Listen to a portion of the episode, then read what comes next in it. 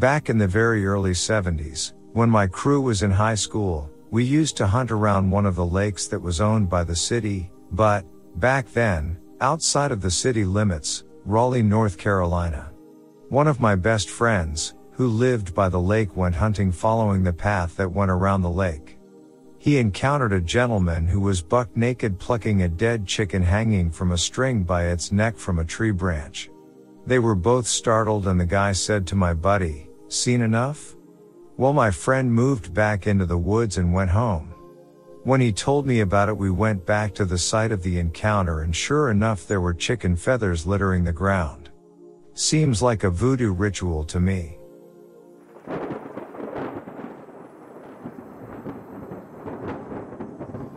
While walking back from an evening bow hunt, I had about a mile walk through the swamps here in Louisiana.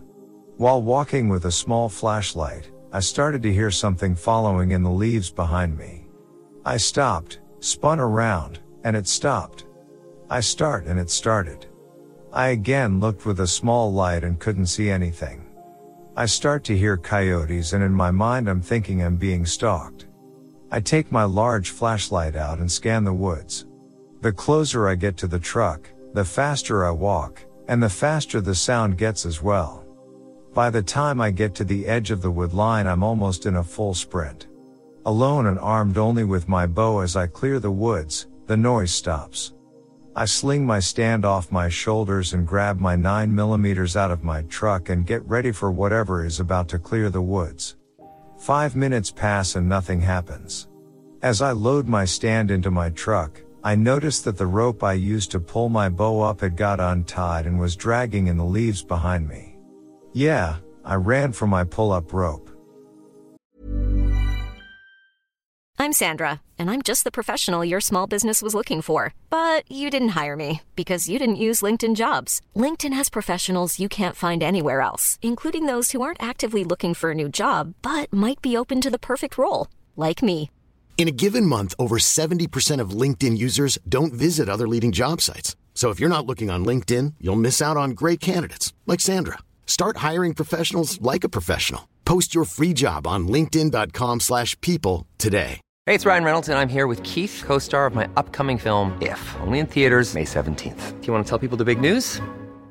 All right, I'll do it. Sign up now and you'll get unlimited for $15 a month in 6 months of Paramount Plus Essential Plan on us. mintmobile.com slash switch. Upfront payment of $45 equivalent to $15 per month. Unlimited over 40 gigabytes per month. Face lower speeds. Videos at 480p. Active Mint customers by 531.24 get six months of Paramount Plus Essential Plan. Auto renews after six months. Offer ends May 31st, 2024. Separate Paramount Plus registration required. Terms and conditions apply if rated PG.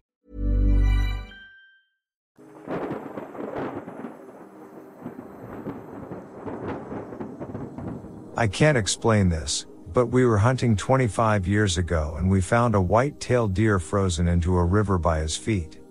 Where it gets weird is this animal was cut in half. His rear end was missing but it was how clean the cut was. It had looked like it was done with a band saw. Also the animal had been gutted like it was cleaned out with an ice cream scoop. Completely cleaned. No blood trail, no guts, just a half a deer frozen in the ice eyes wide open. Missing its entire backside. I've got no explanation for this and I really don't even want to think about this anymore as we still can't fathom what happened.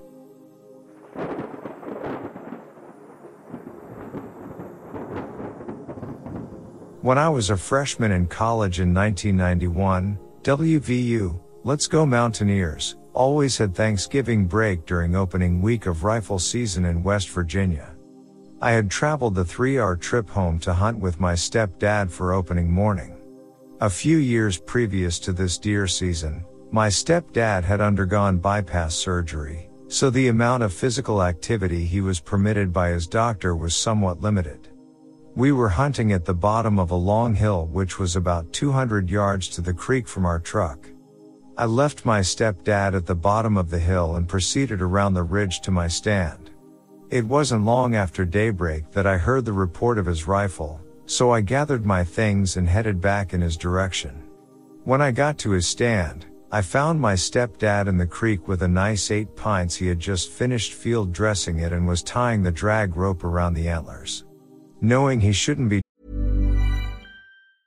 Jewelry isn't a gift you give just once. It's a way to remind your loved one of a beautiful moment every time they see it. Blue Nile can help you find the gift that says how you feel and says it beautifully with expert guidance and a wide assortment of jewelry of the highest quality at the best price. Go to BlueNile.com and experience the convenience of shopping Blue Nile, the original online jeweler since 1999. That's BlueNile.com to find the perfect jewelry gift for any occasion. BlueNile.com. If you thought the only way to get a more defined jawline with natural looking results was through surgery, think again. Juvederm Volux XC is a non surgical injectable gel filler that improves moderate to severe loss of jawline definition and can help you achieve natural looking results with little downtime. Even better, this improved definition lasts up to one year with optimal treatment. No maintenance required. Improve jawline definition for a smooth, sculpted look with Juvederm Volux XC. For important safety information and to find a licensed specialist, visit juvederm.com. That's J U V E D E R M.com. Not for people with severe allergic reactions, allergies to lidocaine, or the proteins used in Juvederm. Common side effects include injection site redness, swelling, pain, tenderness, firmness, lumps, bumps, bruising, discoloration, or itching. There's a risk of unintentional injection into a blood vessel, which can cause vision abnormalities, blindness, stroke, temporary scabs, or scarring. Talk to a licensed specialist to find out if it's right for you. Hey, it's Ryan Reynolds, and I'm here with Keith, co star of my upcoming film, If, only in theaters, May 17th. Do you want to tell people the big news? All right, I'll do it. Sign up now and you'll get unlimited for $15 a month in six months of Paramount Plus Essential Plan on us. Mintmobile.com slash switch. Upfront payment of $45 equivalent to $15 per month. Unlimited over 40 gigabytes per month. Face lower speeds. Videos at 480p. Active Mint customers by 531.24 get six months of Paramount Plus Essential Plan. Auto renews after six months. Offer ends May 31st, 2024. Separate Paramount Plus registration required. Terms and conditions apply if rated PG. Millions of people have lost weight with personalized plans from Noom, like Evan, who can't stand salads and still lost 50 pounds. Salads, generally, for most people, are the easy button, right? For me, that wasn't an option. I never really was a salad guy. That's just not who I am. But Noom worked for me. Get your personalized plan today at Noom.com. Real Noom user compensated to provide their story. In four weeks, the typical Noom user can expect to lose one to two pounds per week. Individual results may vary. Dragging the deer, I told him to carry the guns and I would drag the buck up the long hill to the truck. This is where the story gets interesting.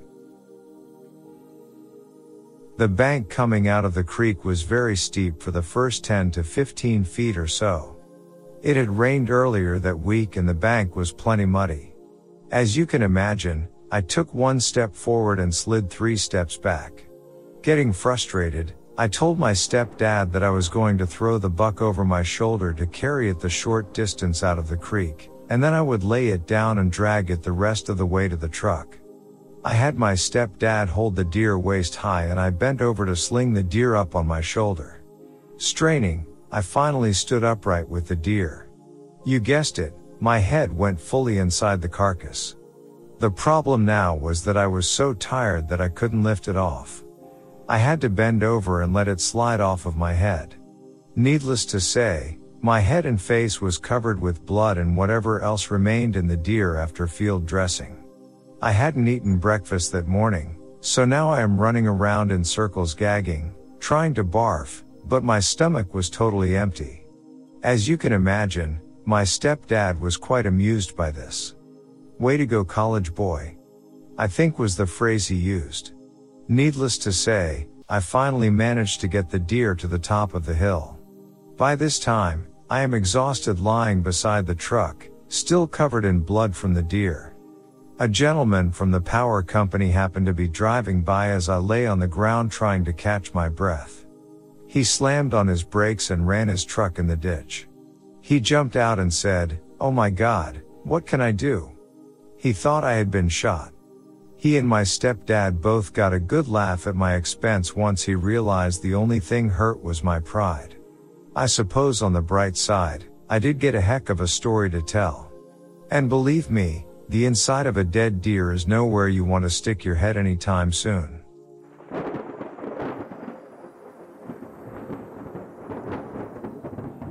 My property is pretty old. We bought it from an old couple who gave up on it after a tornado destroyed the silos, barns, and a couple sheds. We've spent years fixing it back up, but only one of the barns got rebuilt, the other is still collapsed. The shed is worn down and the door is blown out, which makes it always scary walking by a dark shed with an empty opening. The silo fell over and is next to the shed, which is across from the two barns. All of this was on my walk to a deer stand in furthest field in the back of my property. I was a freshman in college at the time and hunted until it went dark. I left the stand and started quietly walking back. I always had an eerie feeling walking by the torn down barns, but at night it's always way worse. I forgot to mention there's an old well with a concrete slab on top of it, but the concrete siding had a hole. Always gave me the chills. As I was walking by the well and barns with everything super quiet, I all of a sudden jolted my eyes to the fence along the field by the shed. I had heard a chain whipping sound and faint, giddy laughter. When I looked up, I saw two men in prison gang garments, white and black striped suits, quickly galloping away from me, thank God, alongside the fence. Both were laughing and had chains on their hands and feet. I quickly fell to the ground and loaded my rifle in terror. I looked through my scope where I saw them running alongside last. It was the biggest field on our property so they had another 100 yards to go alongside the fence before they hit the woods but they were gone. I laid there searching for 10 long minutes before chalking it up to being sleep deprived from the morning hunt. I've never had experienced something so real, but I must have imagined it. Many years ago, I was doing some early hunting in Montana, staying in a tent along the Dearborn River. One night I had to go outside to do something that required that my pants be around my ankles as I squatted. Anyway, knowing there are rattlesnakes in the area, I was careful to use a flashlight to get to the bushes. Didn't see any snakes. Anyway, I did the squat thing and about the time I squatted heard this rattling coming from immediately behind and below me. Needless to say, I think I made a quarter mile in something like three steps with my pants still around my ankles. To this day, I don't know if it was a snake or seed pod on a bush that I brushed while squatting. That was probably the worst scare I've ever had in the field. Been after wounded bear on my hands and knees with a pistol, flew combat overseas, but none of that scared the bejesus out of me like that rattling sound so close to my lineage makers.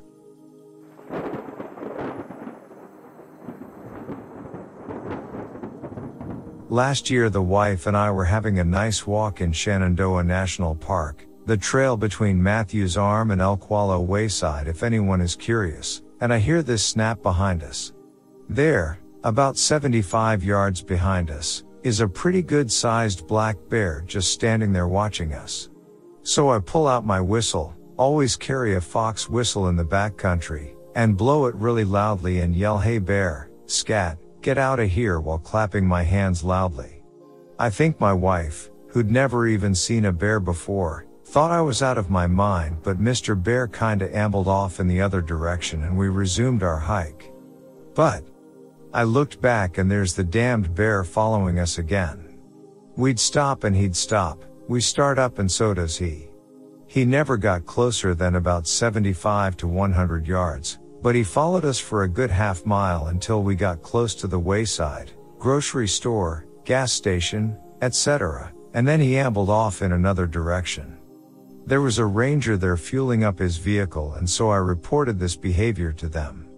His reply was, Oh, that's Bruce. I'm afraid we might have to relocate him soon because he's starting to make a habit of following people hoping they'll drop food. Um, yeah, that's really comforting.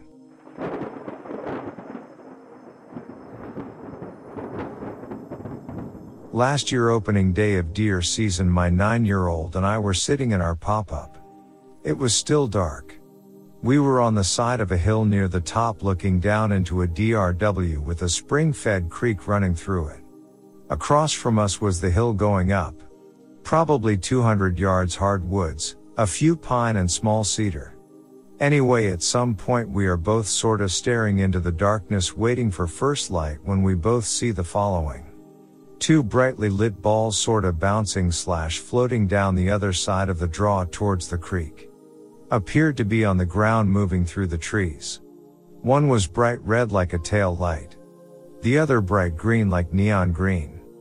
Appeared to be about the size on a basketball but our depth perception was a bit off due to it still being too dark to see. This lasted about 5 seconds and disappeared. No noise or sound. We finished the hunt with no other incidents. There was no sign or evidence anything had happened. I just to know what it was. Very strange.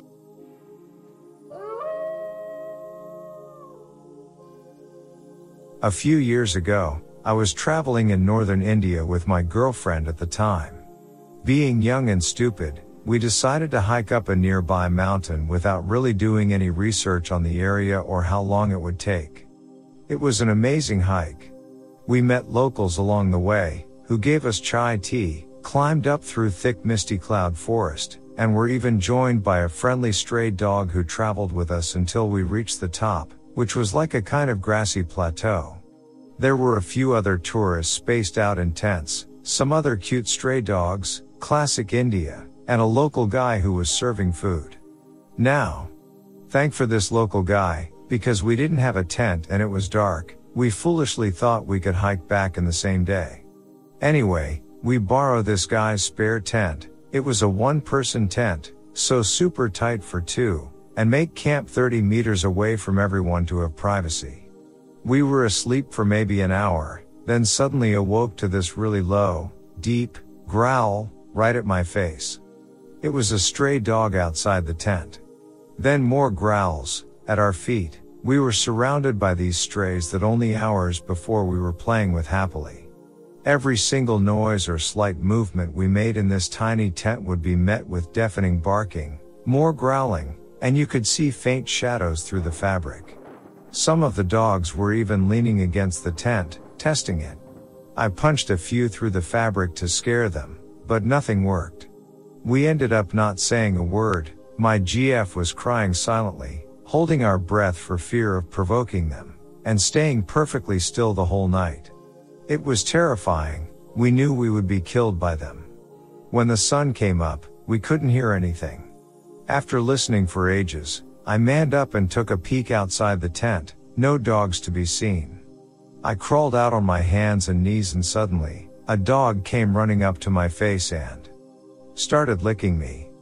It was friendly as it was yesterday. I walked up to the local guy who gave us the tent to tell him what a mess night we had and these dogs are crazy. He goes, and I'll never forget his face, oh, they were protecting you. There are snow leopards and sloth bears up here that have been known to kill locals every now and then. I went back to the tent and sure enough, there amongst the dog paw prints were what looked like something much bigger. By far the most scared I've ever been in my life.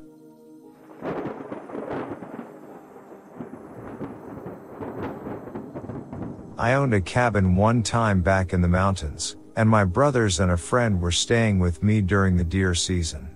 We were all in the bed, and it was pitch black. I heard my friend go out the back door to the outhouse. Knowing he was scared of the dark, I went out the front door, sneaked my way around to the back corner and felt on the ground for a rock. I found a big one, almost the size of my fist. With no light, I was just guessing where the outhouse was and sent my rock flying. I was aiming to hit the side and scare him. Well, Lo and behold, I forgot that in the top left corner, right above the seat is a little window about 6 inches square. Wouldn't you know it, I hit that window dead on. I heard the glass break, uttered, uh, oh. And hightailed it back into the cabin, jumped into the bed and pretended to be asleep. I didn't want him to know I did it. Well, I waited for quite a while and he didn't show up. So I went to the back door and looked out. Nothing. I called out to him. No answer. So I got a flashlight and creeped out to the building. There was a big crack in the door, not his, and I shined the light in on him. There he was slumped down on the pot with his pants down around his ankles knocked out colder than a cucumber. I had nailed him right in the head through that window. He came to shortly and we got him inside. I figured he had a concussion, but he wouldn't go to the doctor. He never seemed any crazier than he had before, so I guess he was okay. I sure felt bad about it though.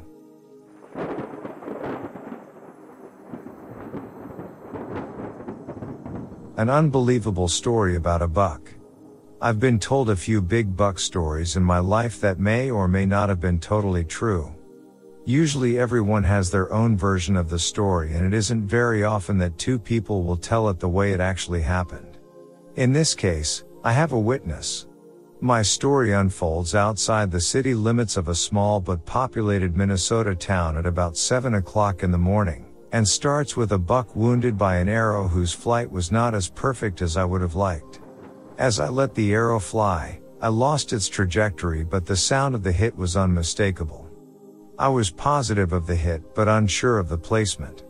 When you hit a deer good with an arrow it makes a whack that is undeniable but hard to describe to a person who has never heard it.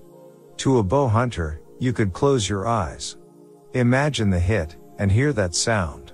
I didn't hear that sound, but a slight variation of it.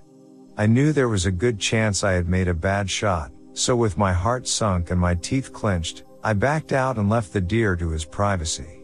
Maybe he would find a nice little hiding spot back in the woods where no one would see him and I could sneak up on him later, hopefully stiff as a board. I started the deer with a half dozen aluminum arrows that I'd cut to fit my bow, but previous encounters with different deer and the occasional nosy gray squirrel had left me with only two. The first of which was currently laying in a deer trail, half of it anyway. It laid soaked in blood, snapped in half by the buck as he passed a small oak. After a phone call to my older brother, who had the book on tracking wounded deer, we quickly drew a mental image of what must have happened. I figured the deer to be shot through the liver. It's a disgusting thing to live with as a bow hunter. Anything less than a perfect heart shot just doesn't sit well. Practicing with your bow all winter and into the summer seems to have been for no good reason. But when it happens, and it will, all you can do is hope you find the deer and make use of it as best you can. Another phone call was to a friend of mine. Actually, it wasn't a phone call, more of a tap tap tap on his window as he tried to sleep one off from the night before. His eyes opened like saucers and he popped right up from a dead sleep.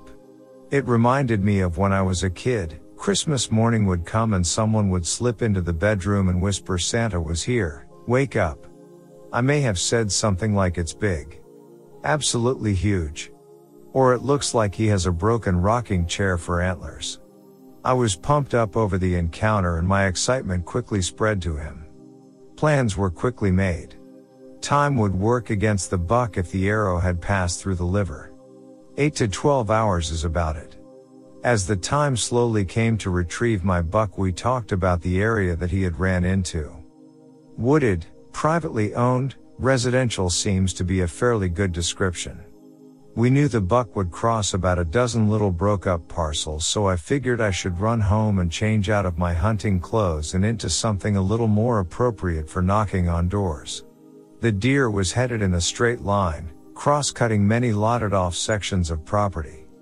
As we started the blood trail we quickly found deer beds with small amounts of blood spaced close to each other. We knew for sure now, the deer had been hit bad and couldn't get comfortable. We stayed on the blood trail, losing it and picking it back up again several times. I kept my eyes on the ground at my feet as my partner looked over my shoulder and scanned the area ahead for a dead deer. The woods came to life as the buck jumped up in front of us just like a rabbit that waits for you to darn near step on it. He was a dandy, maybe not quite the dandy that I had painted in my buddy's mind, but a good buck by all means. The first guy we asked permission from had said it was okay to check his property, but we couldn't take the bow in there. He was worried we'd launch an arrow through his yard or make some other kind of unethical mistake. That was alright though, we understood.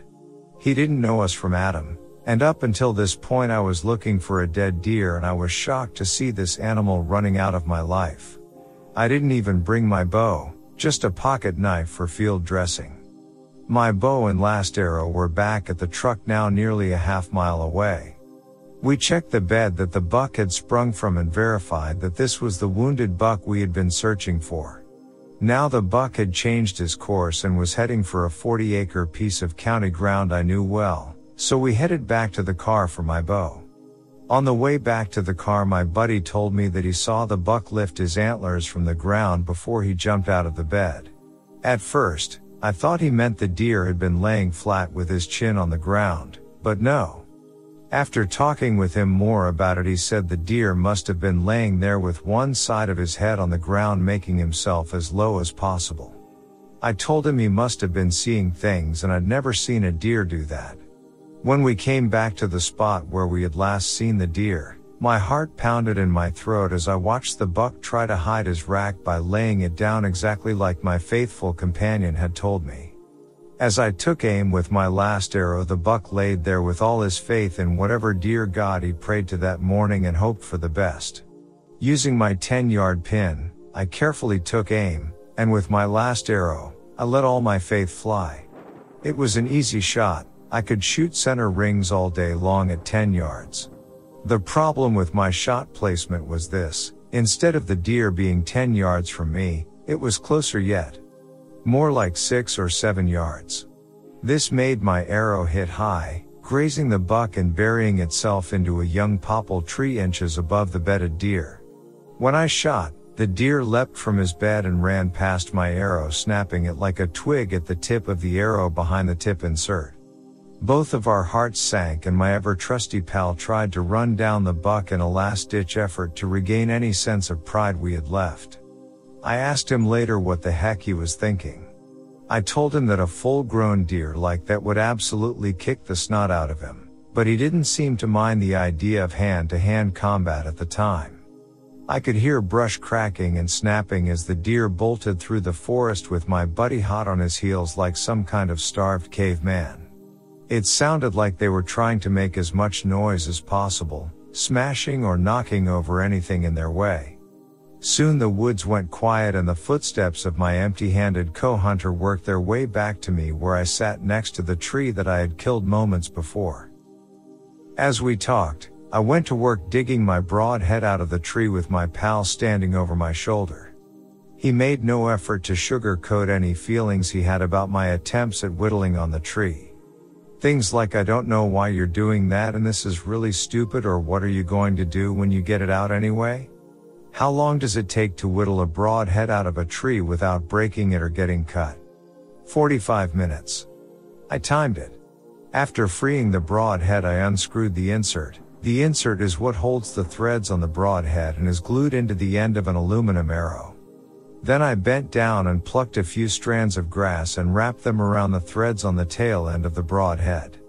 With the grass wrapped around the threads, I worked the broad head into my broken arrow until it felt like it would stay there. My friend laughed at the finished product, but we both agreed that it had to be better than a sharp stick or a club. After an hour of messing with the arrow and having a good laugh about it, we were back on the trail. We followed the track through the woods and around a small pond and then up onto a ridge where it hit a main deer trail. As we walked through the brush, I held my arrow pointed up at all times to keep the broadhead from being knocked loose. After a glance at the terrain and a quick trade of opinions on where the buck may be laying, we decided that we should split up. I would stay on the track and my club wielding comrade would go around and try to turn the buck if he tried to escape our public ground. I waited for him to get around to the other side of the woods and when I felt that I had given him enough time I slowly moved in. I couldn't have taken more than 50 steps when I spotted the buck lying behind a downed tree. As I drew my bow I quickly realized that I could no longer pull the bow all the way back because the arrow that I had repaired was now an inch shorter and would fall off of the arrow rest. I made the proper mental notes and drew my bow. I don't know if the deer had used up all his luck for that day or if I was boiling over with it, but when I let go of the string my arrow flew perfectly. The buck jumped up after I shot him and turned to run straight toward me. As I moved to the side of the trail to let him pass I realized that he had heard my pal getting set up and he never even knew I was there. The buck only made it a few yards past me and fell over dead. I can't believe it's been so many years since this happened. Because I can remember this like it was yesterday.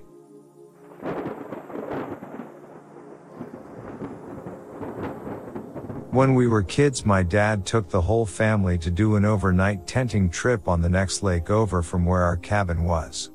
The other lake was about a mile portage in, and had no road access. This lake was about as remote as you can get. That night, around dusk three drunk guys show up in a boat stating the tiny island we were camping on used to be theirs. They came and made small talk but they were creepy as F. I was maybe 10 or 12 and my dad just happened to be cutting wood when they pulled up. He didn't put the axe down for the rest of the night. In the end nothing happened, but I have no idea who they were or where they came from.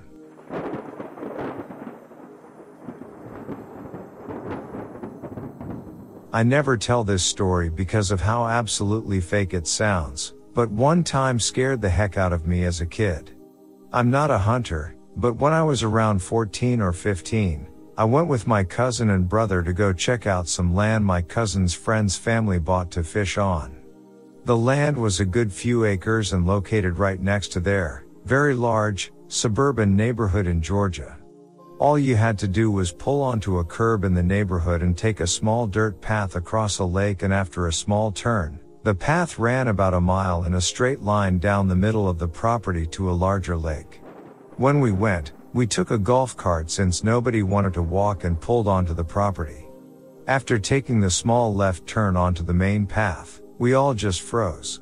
Walking towards us, at the opposite end of the path, there was a man with a jacket and ski mask on. We all saw him.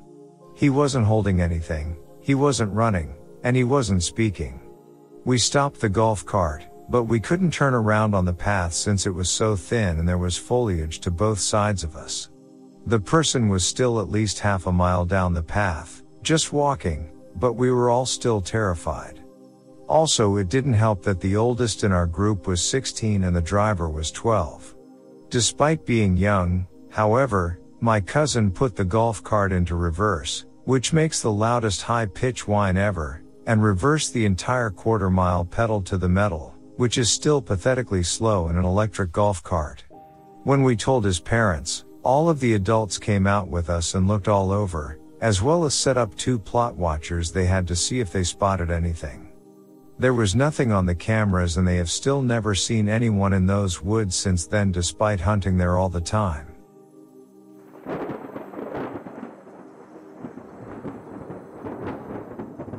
When I was about 19 I went duck hunting in flooded hardwood timber along the Wisconsin River. It was November at the time and it was about 15 F, 10 C, out. Most of the local lakes had frozen over so ducks were thick along this section of the river. I had a 12 foot boat and a 10 horse motor, which was perfect for getting around between the tree trunks, but I parked the boat in the trees and set my decoys out in a little clearing.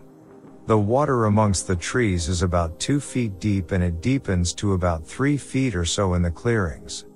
I'd finished setting up my decoys this morning at about 5 a.m. It was split pea soup foggy and leaves were being blown across the water. I was standing about thigh deep in the water on the edge of the trees. Now bear in mind that it's dark. My eyes were adjusted enough that I could see faint outlines and that's about it. Suddenly about 45 minutes before dawn I noticed some large ripples in the water around my decoy spread. I got excited thinking that a duck I hadn't noticed had swum into my spread. However, the ripples started getting more agitated and suddenly started heading towards me very quickly. I started backing up as quickly as I could and trying to get my gun off my shoulder strap. I hit a log and sit down on it hard, almost going over backwards. The ripples suddenly turn into a splash and suddenly a huge ass otter has his front paws on my knees. His face about three inches from my own. He hisses at me and I thought I was about to get mauled. After what felt like an eternity of him staring me down he slips off me and circles the log a few times before joining what I could now see were four other otters about 20 feet away looking at this ordeal. After this fantastic occurrence I sat on the log for about 20 minutes before pulling myself together and wading back to my hunting spot at the edge of the clearing.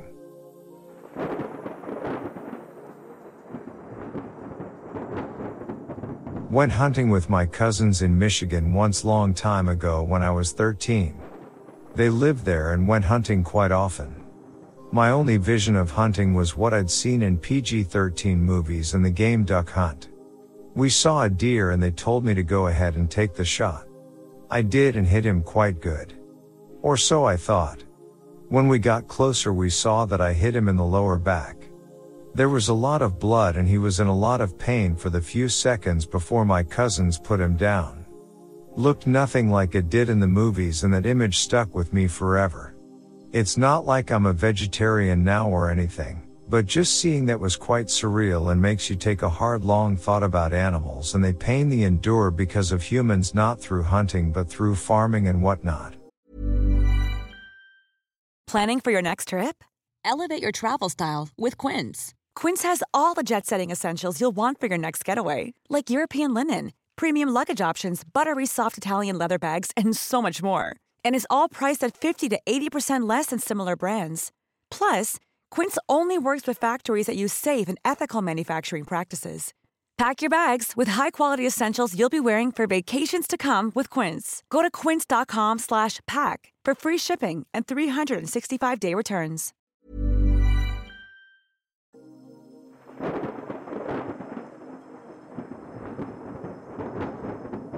We have around 200 acres of woodland.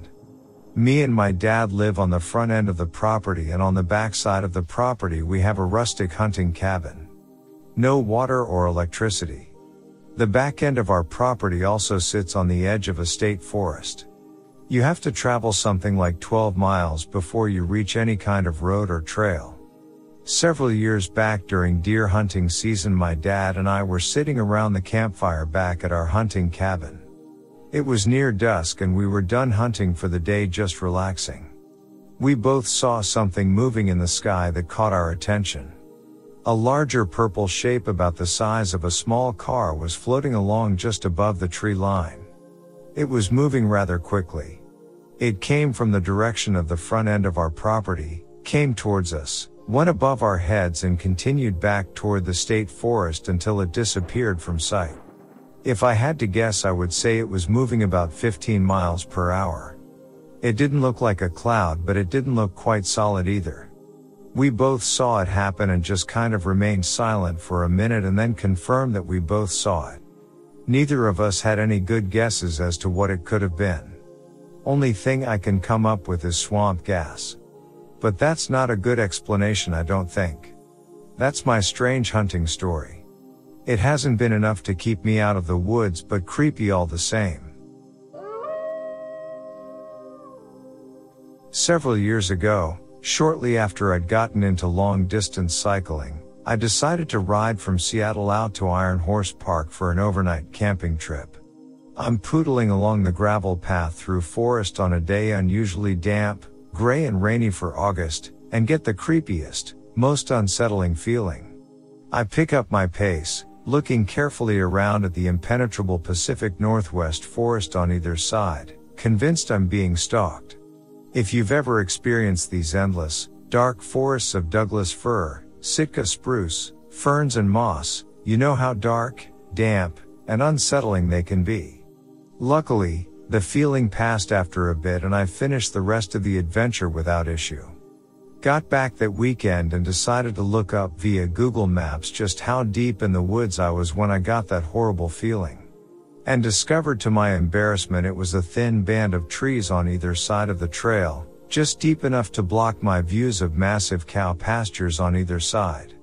Edit, I should add the far creepier coda to this is that this past summer I traveled the same route at the start of a cross country bike tour confidently riding through and laughing at my earlier skittishness.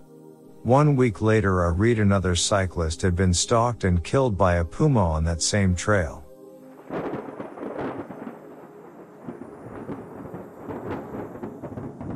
Okay, this is when I was very young up in Oregon around a place called Crooked River Ranch. Now mind you that this area it is not legal to hunt, and to top it off we were on the river, also a big no-no.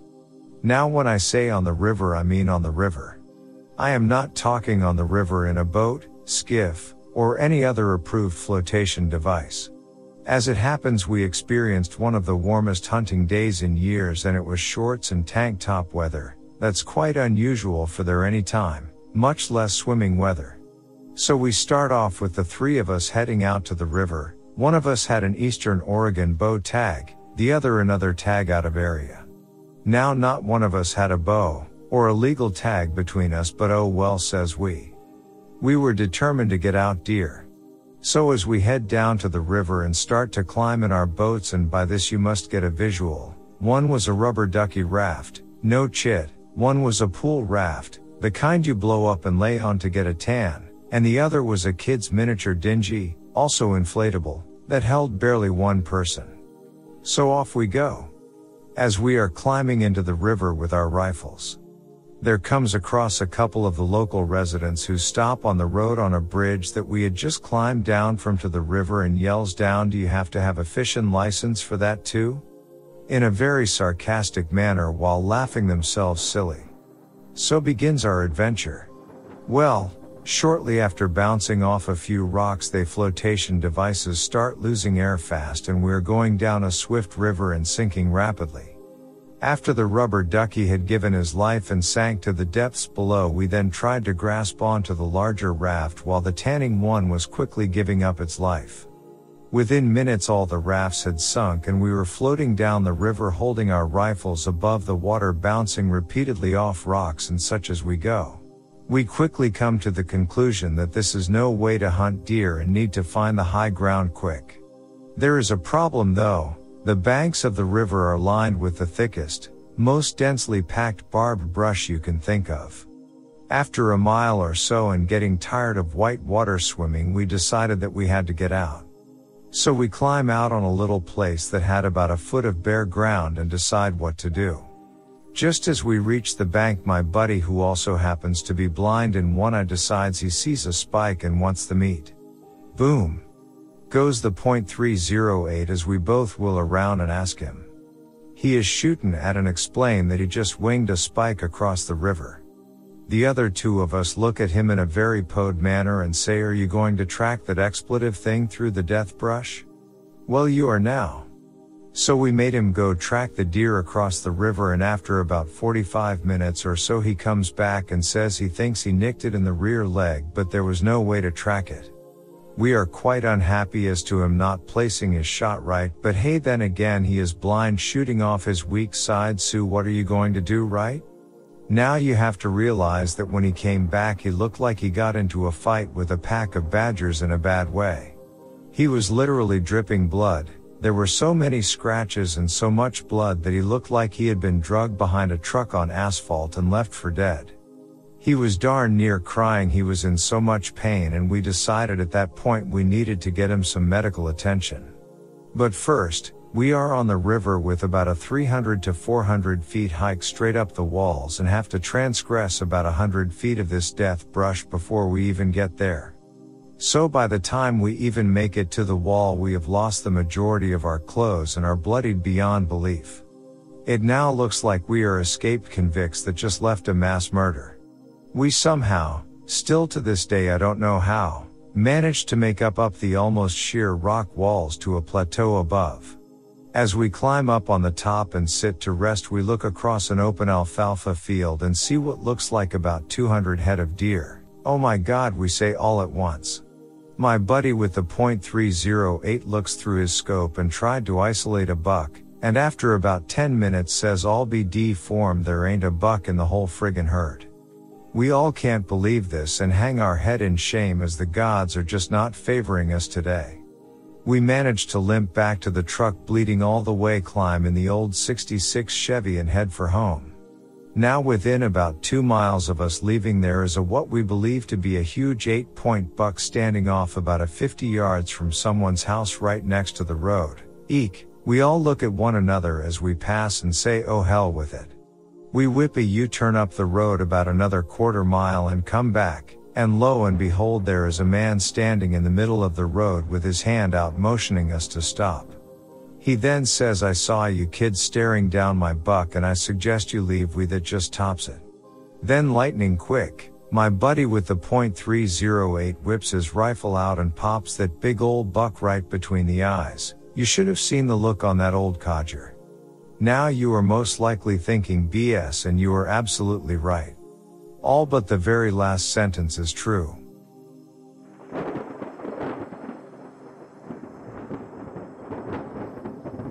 It was late October, early November and I was out in the Jeep with a spotlight, just driving around hunting movement as we said back then, varmints only, don't panic. Stop to answer the call of nature up on a small rise. Very dark and very quiet. While doing my business I hear a woman scream for help, sounded like she was right next to me. I did get my shoes wet I'll tell you that much. Grabbed the spotlight and started looking. Just off to my left, not 20 feet away was a solid black cat. Big cat. I've heard them called Mexican panthers, but I'm not enough of an expert to know. I mean standing right there looking at me. Got in the Jeep and drove away, light on the cat the whole time. Never even blinked at me.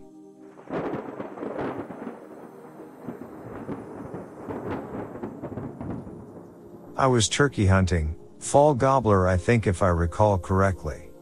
Anyway. I was walking to my spot and my orange and had just started to tuck it away. For non-hunters, turkey can see color, so the regulation states that hunters need to wear 250 square inches of orange while moving. But you can take it off and just wear regular camo when you get to your spot. In my MNGMT zone you just need to put some orange somewhere within 15-ish foot of you to let other hunters know you are in the area and to be vigilant. Anyway, I just finish up stowing my orange away and sit down and start using my call. I eventually hear something coming from a ways away and it's calling back to me, another hen, boy turkey gobble, girl turkey make a squeaky chucking noise like yerk. As the sound gets closer I start to think that it sounds too big to be a turkey, maybe it's a small flock? I go to call again and a shot goes off far to close to me and I shit bricks. I had not seen anyone come in, nor had I seen any orange hanging in a tree to signify someone else was hunting there so I thought I was pretty isolated. Another shot goes off closer and the chucking call starts back up. Now I'm certain of two things. One, there is no turkey, they would have scattered if nearby because of the shots. 2. I have an idiot out here trying to stalk me thinking him a turkey and he's following my calls and shooting blind or seeing me move and assuming him a bird. Either way I'm shitting bricks. I decide to yell out ho but. I'm not a bird quit shooting and another shot goes off. I'm terrified to so much as wiggle a finger at this point because I can't see this guy but I know he's shooting in my direction and trigger happy. I'm sitting there hollering that I'm a human and contemplating the idea of moving to grab my orange and wave it to signify to this guy that he's shooting at a person when a third shot goes off and I actually hear the BBs hitting shit near me. I hit the deck and laid flat for like two hours, absolutely shitting myself until I was sure they were gone. For any non-hunters out there, this is a known issue within turkey hunting. Because you need to remove your visibility orange, and because you are calling as an attractant, some assholes will attempt to stalk what they think is a turkey, and end up stalking another hunter, and in their idiot fervor, they shoot at the first thing that moves. Say another hunter itching their nose. A good number of people had died that way and it made me swear off turkey hunting.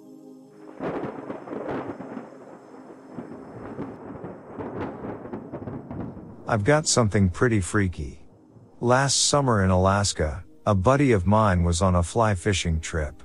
He is one of my good friends, very honest, big conservationist, and sort of innocent in his demeanor. He wouldn't hurt a fly. Just an all around great guy. Anyway, he is camping in the back country as he is rafting his way down the river back to town. On his raft, and camping with him, were two girls, and one other guy. So one night on this trip they are camping and hanging out at the fire and pretty close to going to sleep, so they are working on putting the fire out. At this point, everyone at camp saw the silhouette of a stocky man and a dog. From what my friend says, this man starts mumbling at them, and they can't tell what he's saying. He is about 20 feet away from my buddy and his campmates. My friend and the other guy go to confront him. He seemed like he was in a panic, and my friend said there was definitely something wrong with him mentally. He starts talking about how he is a messenger from God and how he had the solution. No one knew what he was talking about. He ends up walking his way back to the campsite, to the dismay of the group. The girls are obviously freaked out and scared and told my friend he needed to leave. Something about him just felt wrong and troublesome. My friend said his dog was nice, but again, this stranger starts talking about how he is a disciple from God. Then, he pulled out a gaming laptop and started showing my friend some code he wrote, but didn't pay too much attention to. He mentioned, to me that the stranger isn't aggressive, just off-putting. It's worth noting, he only had a small backpack and no serious outdoor gear. He told my friend that he wanders the woods and occasionally heads into town. So eventually, they convince him to leave camp, telling the stranger they were going to bed. He agrees to leave.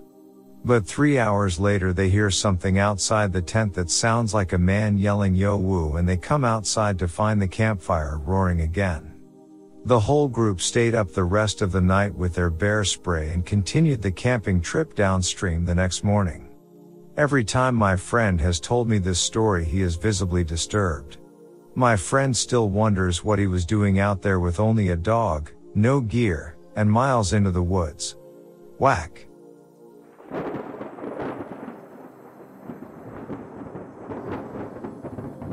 Walked into a pot growing operation outside Santa Cruz, California.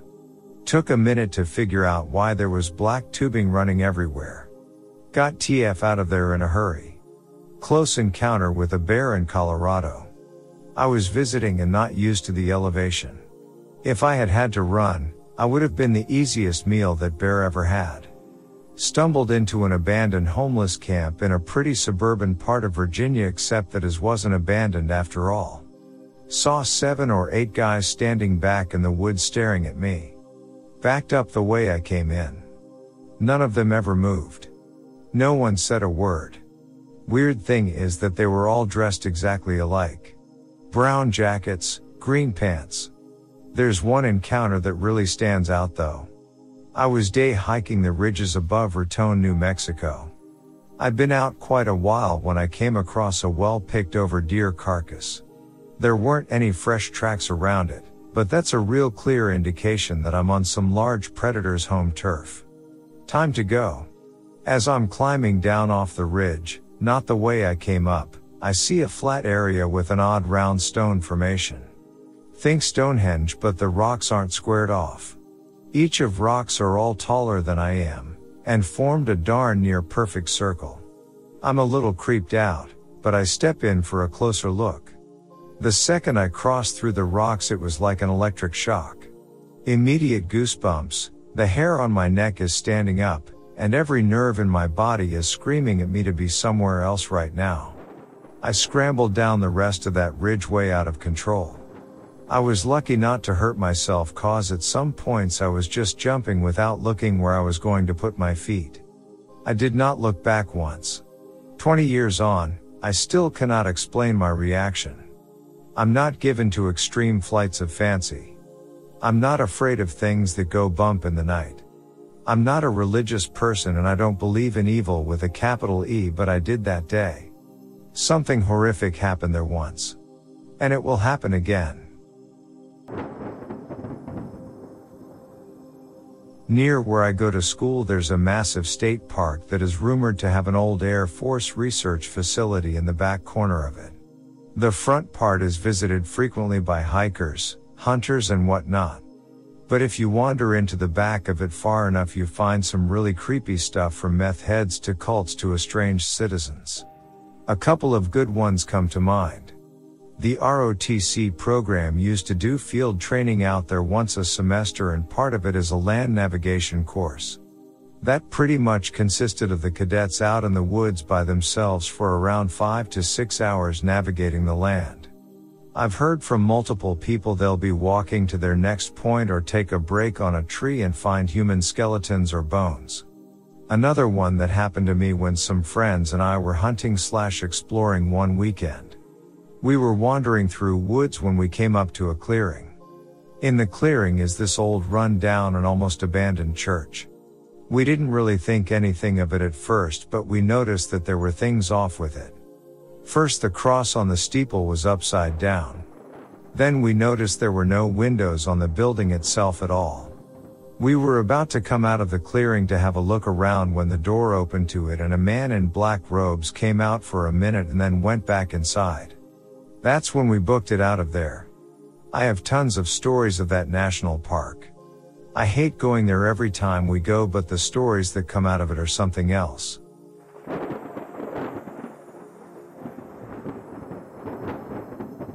I was in 7th or 8th grade when me and about 15 of my friends and acquaintances went into the woods by the highway. To ensure no one saw that there were kids with airsoft guns and camo shooting each other, we trekked deep into the woods. No highway car could be heard so we knew it was far enough. We eventually came across this old single roomed house. The windows were boarded up with wood, the door had about five padlocks, and the pool out back was green with algae. Grass overgrew any remnants of a driveway through the dense forest. Peeking through the wood boards found broken furniture and the floor caked in dirt. The guy who organized the hangout lived nearby and assured us all that the owners hadn't been at the house for 10 years. They were old and presumed dead. With no concerns, we finally played airsoft for a couple hours. Needing a break, we all rendezvoused back at the house. As we approached, we could hear the faint sound of an engine. Nobody could even tell a car was approaching at first because of the thick brush. Sure enough, a black car was rolling around the corner. Pulling up to our group, the driver lowers the passenger window. An old man driving and an old man behind him.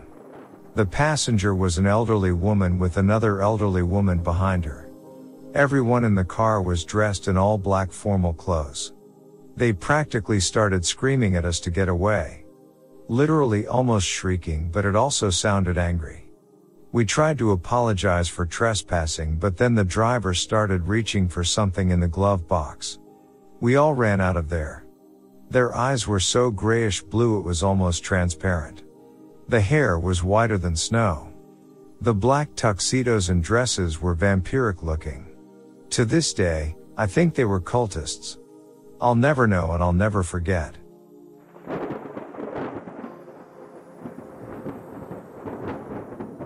My first time hunting in a deer stand by myself as opposed to hunting with my father. I was 14 at the time and very excited to be trusted to hunt alone.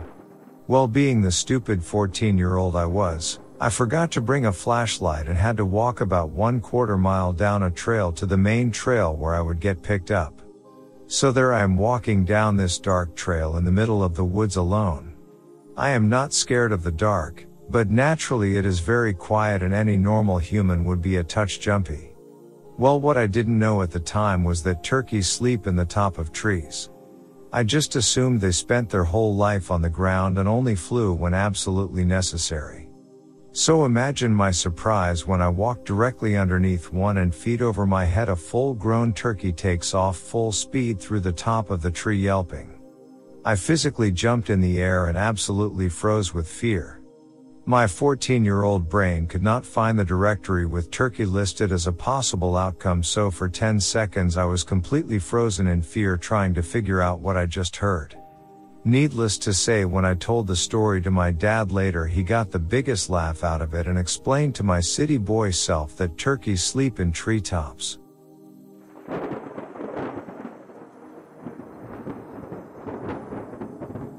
I was in a deer stand one morning as dawn was just starting to break when I heard a turkey hen softly cluck behind me. Then I heard another, and another, and I realized a flock had been roosting 25 yards behind me. I figured I'd at least have some entertainment shortly when they flew down to begin their morning. I heard one hop from one branch to another then a couple fly to different branches too far for them to jump. Of course in the air they have the grace of a B-52 crash landing.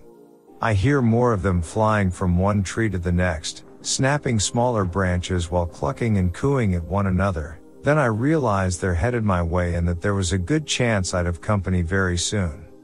I drew in my shoulders to fit behind the tree I climbed as best I could, grabbed my rifle with both hands, and got ready to fight a turkey while balancing on what amounted to a bar stool seat strapped to a tree, 30 feet in the air.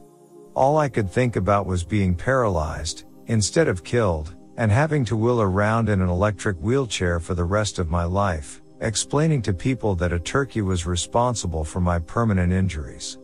Luckily the closest any came was a tom that landed even with me, but 10 to my right on a long branch from another tree nearby. When he finally made it down, his beard dragged the ground. One of the biggest gobblers I've ever seen and damn near my last.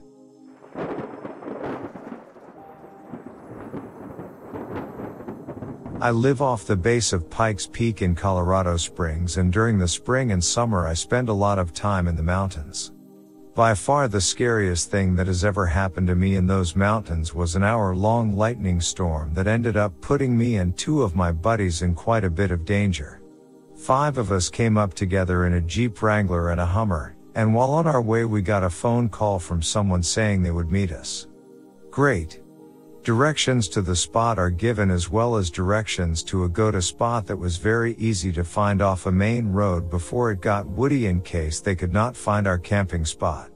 After a certain amount of time would pass, one of us would leave for the go to spot and guide the third car back. This is sometimes how we go about things to plan around loss of cell service. Well enough time passed for two of us, not me, to hop in the Hummer and go find our other friend. This left three of us to hang out. No problem. Until the storm hit. If you've never been on the front range of Colorado during hail season, then you wouldn't understand how quickly a very devastating storm can form, and oddly enough, break up and calm. Seemingly out of nowhere, a light drizzle, which quickly turned to heavy rain, and then marble sized hail. Just as quickly as this storm hit us, we realized our biggest problem. The Jeep only has two seats and is filled with camping supplies, a very nice telescope and other odds and ends. There was no room for three people. Period. It was unspoken that we would not leave someone outside in the hail, nor would just one of us go into the Jeep. We were in this. Getting obliterated by rain and annoyed but some decent hail, the electricity started flying. We were in a canyon so thunder was rolling and echoing and sounding as if Zeus just found out I just gave Calliope a poke and never returned her call. The noise was terrifying. We found a blue tarp in the back of the Jeep and was able to tie it to a few trees to at least shelter us from the rain, but it was one particular bolt of lightning that changed my respect for the power of the Rockies. About 50 feet from where we were huddled was a fence that outlined the property of a very large ranch. You couldn't see the ranch by any means, but the fence was clear as day, as well as a large pillar that stuck from the ground with a sign that said warning, trespassers may be shot or something similar bolted to it. While we were waiting for the storm to pass, and all the while among dozens of very loud and bright clashes of thunder and lightning, a massive bolt bends around the mountain of which base we were up against, and strikes onto this post, absolutely frying it. It was as if the bolt clung to the post for a solid two or three long seconds. Needless to say we were horrified because this was considerably less than 100 feet away and this bolt was huge. The most disturbing part of it was for about 10 seconds after the bolt had gone away, that trespassing sign was glowing molten red and vibrated so loud that we could hear it over the rest of the storm. Our friends in the Hummer returned perhaps 45 minutes after this, and by then the sky was clear and it was 75 degrees again.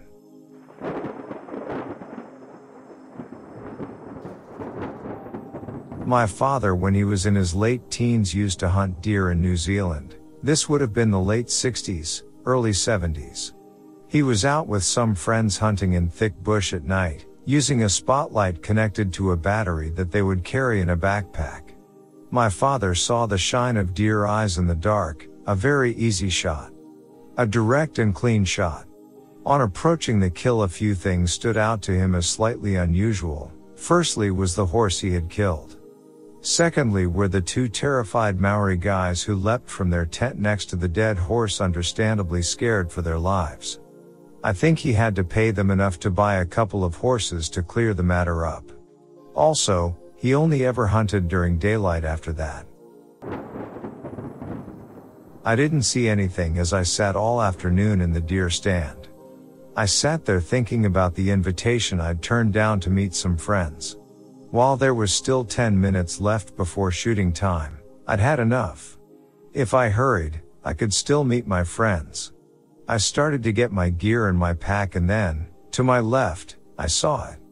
It had flaming red eyes. It stared at me and didn't move. Then I noticed a second one behind the first, its eyes were also red but not as fiery. My heart skipped a couple of beats. What on earth have I found? Or, what has found me? Then I realized, I had my headlight on and I'd left it on the red setting. I hardly saw the deer, but the light certainly made their eyes appear devilish. They were a couple of small does, who both lived to see another day.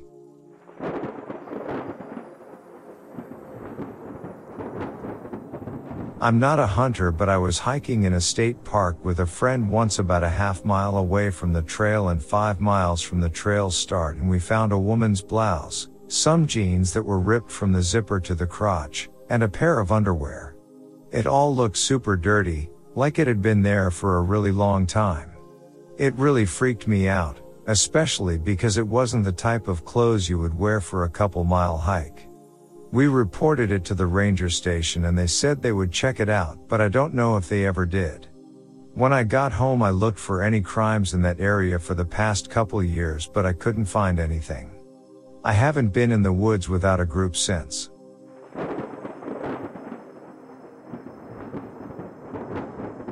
I hit a deer once with my car and killed it. I was driving at around 4 a.m. when I was driving over a hill and there it was, what looked to be like grazing in the middle of the road. I didn't have time to hit the brake. I did a little prayer slash ceremony for it, said I was sorry, picked up the bloody pieces of my bumper, and went on my way. Took me weeks to get over that.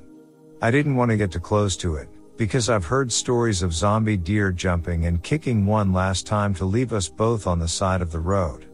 I was traveling across the state of Texas the day after Christmas, and have no hunting experience. When I got to my job at Taco Bell, my coworkers made fun of me that I didn't field dress it and bring it along so they could have deer jerky. The memory stuck with me. The thing that really helped was hearing the story of the Taoist farmer. I came to conclusion that it's very possible if I hadn't have hit it, then someone else could have hit it, and may have been seriously injured. I drifter stitched my bumper back together and now it looks like Frankenstein.